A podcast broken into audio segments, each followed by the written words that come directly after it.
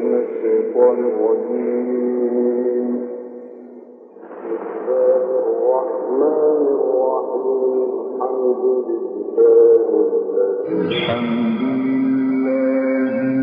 الحمد لله الذي أنزل على عبده الكتاب ولم يجعل له عوجا.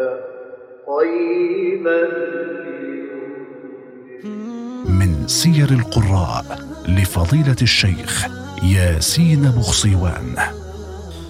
قارئنا هو قارئ ومبتهل فخر قراء محافظة الشرقية. أول مقرئ من الشرقية اعتمد مقرئا بالإذاعة المصرية في عام 1948 بأمر ملكي وكان يبلغ من العمر 24 عاما وقرأ بالقصر الملكي. إنه فضيلة القارئ الشيخ محمد حسن النادي. ولقد راودته عن نفسي فاستعصم ولئن لم يفعل ما آمره ليسجنن وليكونن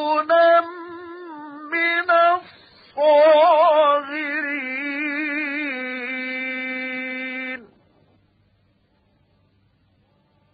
قال رب السجن أحب إلي مما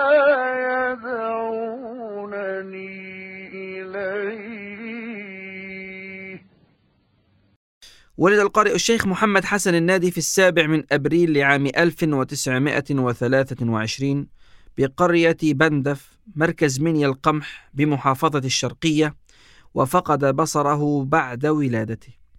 حفظ القرآن الكريم في سن مبكرة في كتاب قريته وتعلم التجويد وأحكام التلاوة على يد الشيخ إبراهيم بكر اعتمد بالإذاعة المصرية في عام 1948 بعدما سمعه الملك فاروق بمسجد أبي العباس المرسي بالإسكندرية وأعجبته تلاوته. وفي عام 1945 اعتمد قارئا بإذاعة إسكندرية المحلية حين ذاك ثم قارئا بمسجد أبو العباس بالإسكندرية ثم مسجد عمر مكرم عام 1951 من الميلاد. ثم عين في مسجد السيدة نفيسة في عام 1953 من الميلاد خلفا عن الشيخ زكي شرف ومكث بها حتى وفاته. وفي عام 1953 ميلادي التحق بالمعهد العالي للموسيقى العربية حتى وصل إلى عضو مجلس إدارة بالمعهد أسوة بأعضاء المجلس حين ذاك الشيخ زكريا وغيره. أصيب الشيخ بمرض السكري ودوال المريء. وتوفي في الأول من يونيو لعام 1961 بعمر 38 سنة. رحم الله الشيخ محمد حسن النادي رحمة واسعة.